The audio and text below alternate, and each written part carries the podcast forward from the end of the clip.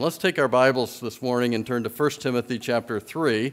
We'll be looking at the first 13 verses in this chapter, 1 Timothy chapter 3, verses 1 through 13. We're going through the uh, pastoral epistles, and uh, it's all about how to behave in church. And uh, in Baptist polity, we have two offices in the local church that are described in the Bible. Those offices are pastors and deacons. I know some other denominations have different uh, designations for that, but these are what we see. Our text in 1 Timothy lists those two offices, and in verses 1 through 7, we have the qualifications for the pastors, and in verses 8 through 13, the list for the deacons and their wives.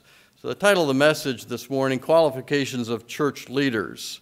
And as we think of these, these are not just qualifications that are, are, a nice thing to check off if you're looking at someone to make sure that they tick off uh, some of the boxes. Maybe 80% of those would be fine. Uh, we'll, we'll let him be the pastor. No, these are stipulations that uh, God has placed and expects of those who serve in official capacities in the, in the church. If men don't live up to these qualifications, in God's eyes, they're disqualified. You might say, well, I know pastors who are not real honest in their financial world. Uh, I know some pastors who have run off with someone's wife and they just uh, go down to another church and they seem to have a ministry there and they're doing just fine. Well, he may have a job, but he does not have a ministry. God is the one who decides whether people are qualified for ministry or not. Even Paul knew that he could be disqualified from what God had called him to do. In 1 Corinthians 9, verse 27, he said, But I keep under my body. It's an interesting phrase there. It literally means to, to blacken his eye, to beat himself up. Okay, he's serious about getting victory in this area. I keep under my body and bring it unto, into subjection that is, I make it a slave. I subdue my fleshly desires, the old man, even though, um, because even though he preached to others, he, he could be a castaway. And he says that. Lest by any means, when I have preached to others, I myself should be a castaway that is tried and proven faithless or faulty.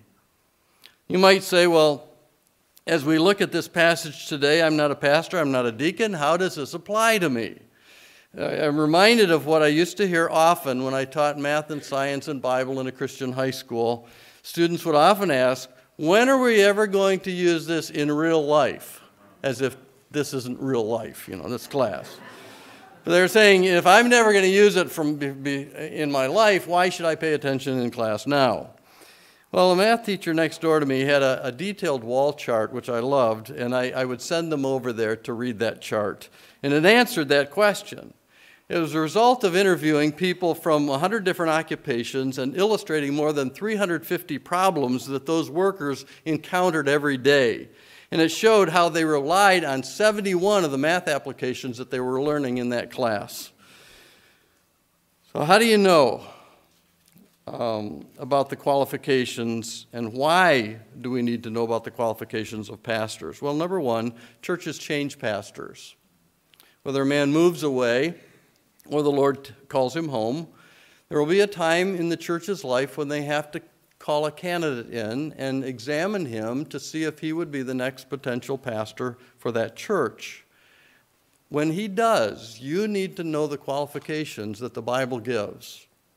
We've seen churches uh, call a, a man to be a pastor, and they often regret it. They, they look good at the initial visit, but they didn't do due diligence to find out exactly does he meet these biblical qualifications or not? And they can do a lot of great damage to a church. You know, we, we go to a lot of lengths when we have to have a surgical procedure to make sure that we find a doctor who's qualified, who's done this before, who has a good success rate, because he's going to, to work on our physical body. Why aren't we as concerned about our spiritual bodies? Our hearts, our spiritual walk with the Lord. Uh, let's not be careless in, in making sure a man uh, comes as a minister. Secondly, churches, uh, church members change churches.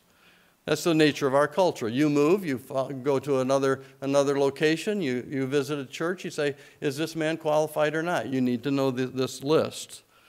Number three, you need to know what 2 Timothy 3 says so that you can help someone else. Somebody else in the church is saying, This is what our pastor is doing. What do you think?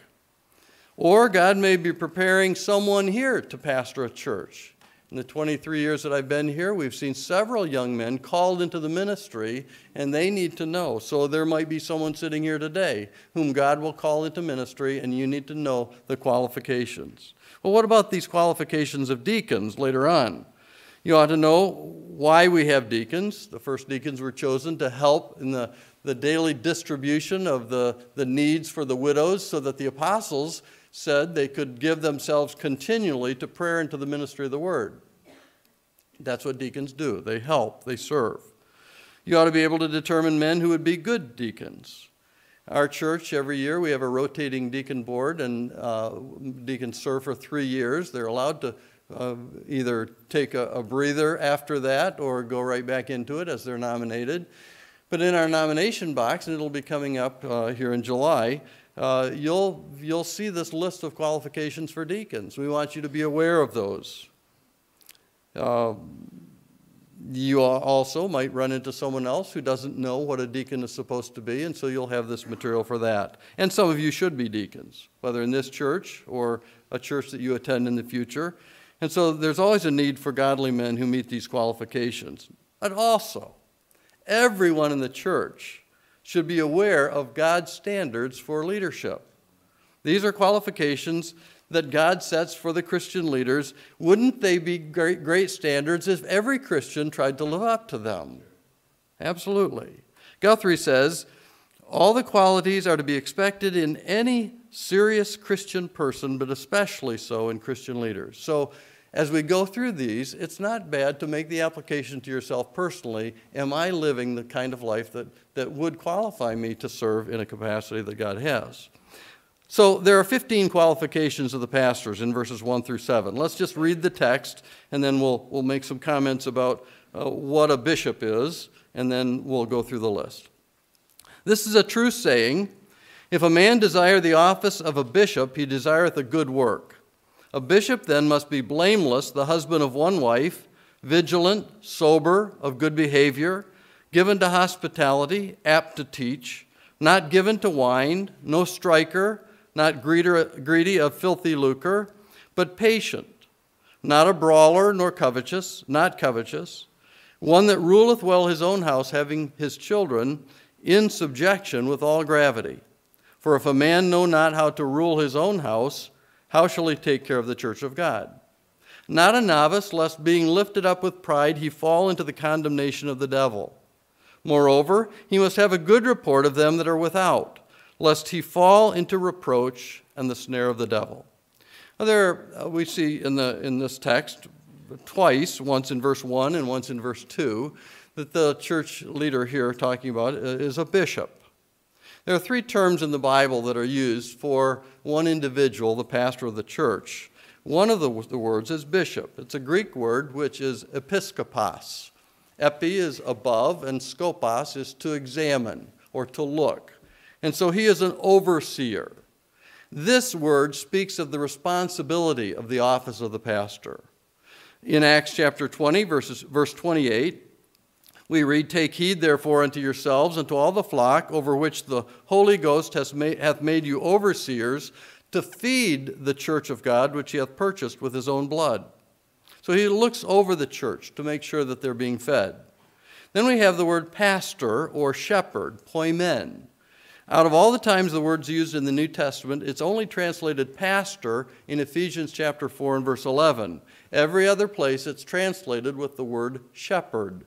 And that speaks of the care of the pastor's office. Another word is elder, presbyteros. That speaks of the maturity of the office. He's, he's walked with the Lord. He can set an example because of the experience, the maturity that he has. An interesting passage if you're talking about to someone else about why we have uh, the different names for one person is 1 peter chapter 5 verses 1 through 4 and in that passage we find all three words used um, or referred to for this man. The elders presbyteros which are among you i exhort who am also an elder. Peter here writing 1 peter 5 1 through 4 and a witness of the sufferings of christ and also a partaker of the glory that shall be revealed. Feed the flock. Here, that poimano, the verb, and then the poimion, the flock. Shepherd the flock uh, of God which is among you, taking the oversight, and that's the episkopos, the overseeing thereof, not by constraint, but willingly, not for filthy lucre, not because of financial advantage, but of a ready mind, because you are called to that neither as being lords over God's heritage, but being ensamples or examples to the flock. And when the chief shepherd shall appear, ye shall receive a, a crown of glory that fadeth not away. Well, those are the those are the terms, and I think that's important as we as we consider what a bishop is. Uh, it's an overseer, okay. But one man, he should be uh, the responsibility of the office, an overseer, the care of the office. He should be a shepherd uh, the maturity of the office, uh, he should be an elder. Now let's look at the qualifications that God gives in, in 1 Timothy 3. The first is blameless. That means above reproach. It doesn't mean that he's perfect. The word literally means not able to be held that is, there's not something that he's done in, in his life that you can lay a hold of and say, this is what he's done, this is wrong. He doesn't give the enemies of the church any reason to grab onto a fault and bring him down by attacking his reputation. Then we have husband of one wife. Literally, that means he's a one woman man. Literally. This really goes beyond the description of being married or divorced or having more than one wife. It goes much deeper to the heart attitude that he has, more than just his marital status. It means that he, he doesn't give attention to other women. He's married to one woman, that's his wife. He loves her exclusively. A one woman man isn't the kind of man that stands at the back of the church and while he's shaking hands, he's flirting with the ladies. You won't find him out on on what looks like a date. You say, Isn't that Pastor so and so? Who's he with? That's not his wife. He cannot be accused of anything that looks the least bit suspicious. He's a one woman man. Now, some people say, Does that exclude single men from ministry? That's a good question. I don't think so. I think there are great advantages to having a wife in ministry. But scripturally, I can't think of a man to be prohibited from the ministry because he's single. Paul was single at this time, 1 Corinthians 7 8. I say, therefore, to the unmarried and widows, it is good for them if they abide even as I. Be content if that's where you are in, in life. It's okay to be single, it's okay to be married. Okay? This, uh, this does exclude women from being ordained to the pastoral ministry. Now, if you look around, you'll find a lot of churches, and it's, it's changing quickly. There's a survey that was done 10 years ago where the Evangelical Lutheran Church statistics uh, said that there were 2,800 ordained women in their churches. The Episcopal Church of America had, had 12% of its ministers who were women. American Baptist, 12%, United Methodist, 15%, Presbyterian Church USA, 19%. The Presbyterian Church USA has been ordaining women to serve as deacons since 1906. They've ordained women to serve as elders since the 1930s. Uh, they have ordained women to serve as, as full ministers since the 1950s. Well, just uh, six years later, if you add those groups together, the study that they have done say that 32% of the total clergy in these churches are women.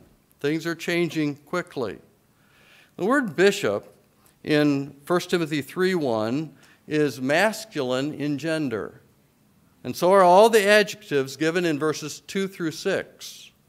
If leadership in the church were open to women because the verse is teaching marital fidelity, This would have been worded for the woman to be the wife of one man. I think the clearest uh, proof of what God says for church leadership being male is 1 Timothy 2, verses 11 and 12, the passage we've already looked at. Let the woman learn in silence with all subjection, but I suffer not a woman to teach nor usurp authority over the man, but to be in silence. And remember, that's the context of church ministry. It's also in the context, the reason is given because of the created order. Adam was created first and then Eve. This is not Paul's preference, as some argue, or his opinion. This is God's standard. He's to be, third, vigilant. That's temperate, sober in judgment. A great word would be careful. Um, later, the phrase not given to wine is specifically talking about the abstinence from alcohol. So here the idea is of being uh, circumspect, that word to look around, um, to be discerning. So the King James translators correctly used this word watchful uh, for being watchful, vigilant. Fourth, he's to be sober, self controlled. Here, the, the word has more to do with a, having a sober mind, being serious. I, I think it's good to have a sense of humor. We need that.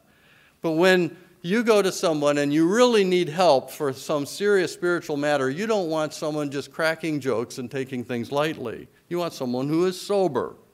Number five, of good behavior, that is orderly or arranged with carefulness. This is the word that we saw in 1 Timothy 2 9. It was the word there translated adornment, who's adorning. It's kosmias, to describe the modest, the careful arrangement of how a woman comes to church. The pastor is to conduct himself in an orderly fashion. Homer Kent writes Orderliness refers not only to the structure of his sermons, but the nature of his habits, whether physical, moral, or mental. Gordon MacDonald has written a great book uh, that's called Ordering Your Private World, where a lot of people organize their, their calendars, their schedules, and see an importance to that. This book emphasizes the importance of, of an organized heart before God. Ordering Your Private World. It's a great book. Number six, given to hospitality. Literally, it means to show love to strangers or people that you don't know. In the Old Testament and in first century Christianity, uh, traveling was dangerous. Even in the inns that were available, they were very dangerous places to stay. So when a person opened his home to travelers, it was a great blessing. And so he's supposed to be given to hospitality. Seventh, apt to teach. It's having an aptitude, an ability to open the Word of God, to explain what it means, to show how it applies in our lives. Apt to teach. Number eight, given to wine. Not, I'm sorry, not given to wine. There was a, one of the versions of the scriptures that was written that said, it left out not, thou shalt commit adultery. It was known as the adulterer's Bible. So don't misquote me on this, okay? not given to wine, not addicted to alcohol. An addicted pastor is a disqualified pastor. Number nine, no striker. Now, this has to do with striking with your hand or your, your fist. One who loses his temper, resorts to physical violence the verse goes on with the opposite quality, but patient. That's number 10. We have the words here, not greedy of filthy lucre. We'll cover that under the 12th point where it's not covetous. So, number 10, patient, forbearing, peaceable, ready to forgive. Don't you know so many people, some people that you, you want to make things right and they, eh, not yet. Let me let, let, think about it some more before I forgive you. Okay, here he's, he's patient, ready to forgive.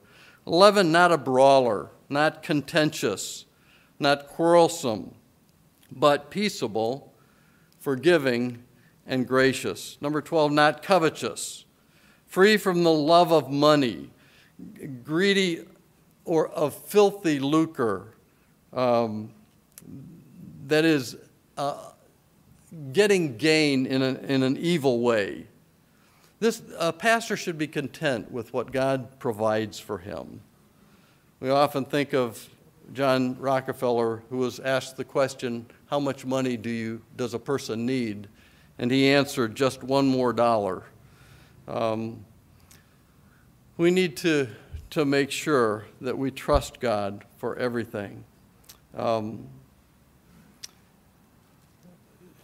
you ought to do some research sometime on popular pastors and evangelists and find out what their take is or what their ministry makes. And it, it will surprise you. We, we want to make sure we are not living for pay.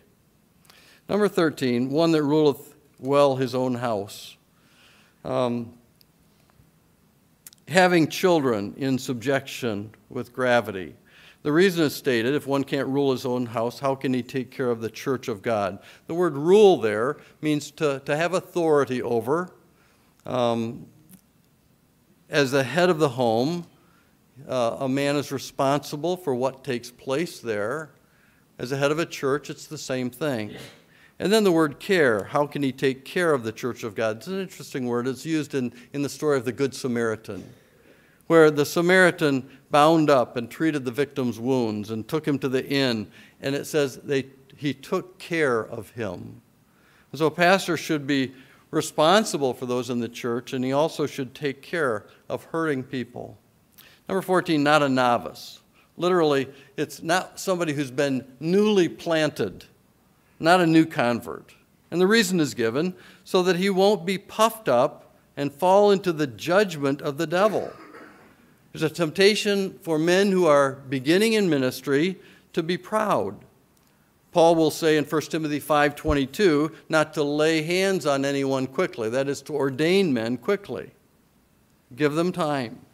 The result of this uh, being puffed up is to fall into judgment of the devil. Now, of can be taken two ways, and I think it's clear here how it should be taken but it could be of or by the devil. That is, Satan is the one who judges him. But I don't think that's as accurate as, as thinking of it's the same judgment that the devil received.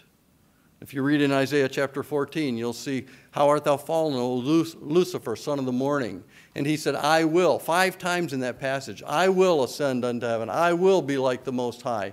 And, and that's pride, and I think it fits right here uh, because of that um, not a novice, lest he be lifted up with pride and fall into that same condemnation that Satan fell into as Lucifer. The last, have a good report from those without. That is a good testimony to others, whether they're believers or unbelievers. Uh, the pastor's mechanic should know that he has good character. His accountant should know that he is a man of integrity, having a good report from those without. Now we come to verses 8 through 13, and we'll have to move quickly here. There are nine qualifications of a deacon. Notice the first word in verse 8, likewise, and he talks about the deacon. And then in verse 11, even so, it's the same word as likewise. So there are three people that are categorized here. First the pastor, then likewise the deacon, and even so the deacon's wife. Likewise must the deacons be grave, not double tongued not given to much wine, not greedy of filthy lucre, holding the mystery of the faith in a pure conscience, and let these also be first be proved, then let them use the office of a deacon, being found blameless. Even so must their wives be grave, not slanderers, sober, faithful in all things. Let the deacons be the husbands of one wife, ruling their children and their own houses well. For they that have used the office of a deacon well purchase to themselves a good degree and great boldness in the faith which is in Christ Jesus. So, likewise, the deacons are to be grave. The word serious in mind, serious in character. A good uh, synonym would be honorable, worthy of respect, or sincere. Second, not double tongued, not saying two different things depending on who he's talking to, not hypocritical. Uh, the word is only found here in the New Testament, but so his tongue is controlled. He says the same thing all the time. Third, not given to much wine. He knows Proverbs chapter 20, verse 1, that says, Wine is a mocker, strong drink is raging, and whosoever is deceived thereby is not wise. Again, sobriety. And then, fourth, not greedy of filthy lucre or sordid gain. Remember, these men were responsible as deacons for the financial disbursements to those widows who had need. They wanted men who wouldn't be slipping some under the table into, uh, to a friend or into their own pocket. So they should be far above suspicion that, that any have who, who are living for wealth. The deacon demonstrates that he too is content. He has absolute trust in the providential supply of God. Leo Tolstoy has a fascinating story about the, the, a successful peasant farmer. And uh, he, was, he was given a thousand, or offered for his payment of a thousand rubles to have as much ground that he wanted, as much land as he could, he could walk around in one day. And so he started out, he paid his money, and he started out, and he started on a fast pace. And as the day progressed, he saw more land, that, a little lake that he would like to have, and he kept walking and kept walking, realized he needed to start making it back or everything would be lost. And so he started back to that finish, that starting point. And as he did, the sun was setting and it was getting darker, uh, almost darker, and so he was, he was running to get there. And he staggered across the, the, the line of, of, that he started just as the sun disappeared. He made it. But he immediately collapsed, and in a few minutes, he was dead. His servants dug a, a grave. It was six feet long and just two to three feet wide. And the title of Tolstoy's story was How Much Land Does a Man Need? Not greedy of filthy lucre, sordid gain. Fifth, holding the mystery of the faith in a pure conscience. Now, the mystery in Scripture is a truth that's concealed in the Old Testament, but it's revealed later in the New Testament. And so the mystery of the faith is simply the New Testament revelation. So a deacon should believe the doctrines of the faith. He should live his life in accordance to the Scriptures with a clear conscience. Then proved, here approved after testing. Some think this means a deacon should, should be on a, a probation period, whereas others see that uh, he just needs to meet the qualifications of the deacon. They say the testing is not man's testing, but it's God's testing. God puts him through extreme tests, and, and uh, his faith has not wavered, and so that can be evident. The seventh is blameless, beyond reproach, unable to be charged as in a court setting. We'll go, get to the eighth and the ninth, but we have this uh, interruption here uh, in speaking of the four qualifications of the deacon's wife. Even so, must their wives be grave, not, slanderer, not slanderers, sober, faithful in all things. A lot of discussion today about whether the wife of the deacon is being referred to here or if it's a, a separate office of a deaconess, and some churches have deaconesses. Well, let the passage address both of those. Since we have women who serve in various aspects of church ministry, whether they have that title of a deaconess or not, ask yourself do, do I meet these qualifications? Grave, serious, dignified. It's the same word that was used to de- describe the first qualification for the deacon. She too should be serious. Not slanderers, here is a word, diabolos. It's used of Satan himself, the false accuser. And that's what it means. Not, not a false accuser, not someone who brings up an alternate story that would be a gossip. Uh, third, sober. Again, temperate, sober thinkers, sound in judgment, faithful in all things, absolute trustworthiness. Now, in verse 12, he returns to the deacon and his family. He's to be also a one woman man. Same words husband of one wife, faithful to his marriage vows. Number nine, ruling children and household well. Not only making sure that his children are obedient and orderly, but his house is in order, his finances, his possessions. He rules his family well. and he's also in control of his life. We come to verse 13. You said, I didn't think we'd get there before 12 o'clock. 13 is a summation verse. For they that have used the office of a deacon well purchase to themselves good degree and great boldness in the faith which is in Christ Jesus. Just as we saw in verse 1, if a man desire the office of a bishop, he desireth a good work. So the office of a deacon is the office of good degree. This is something that God intends for the church to, to have, these men. They should be the leaders that God intends for them to be in the churches.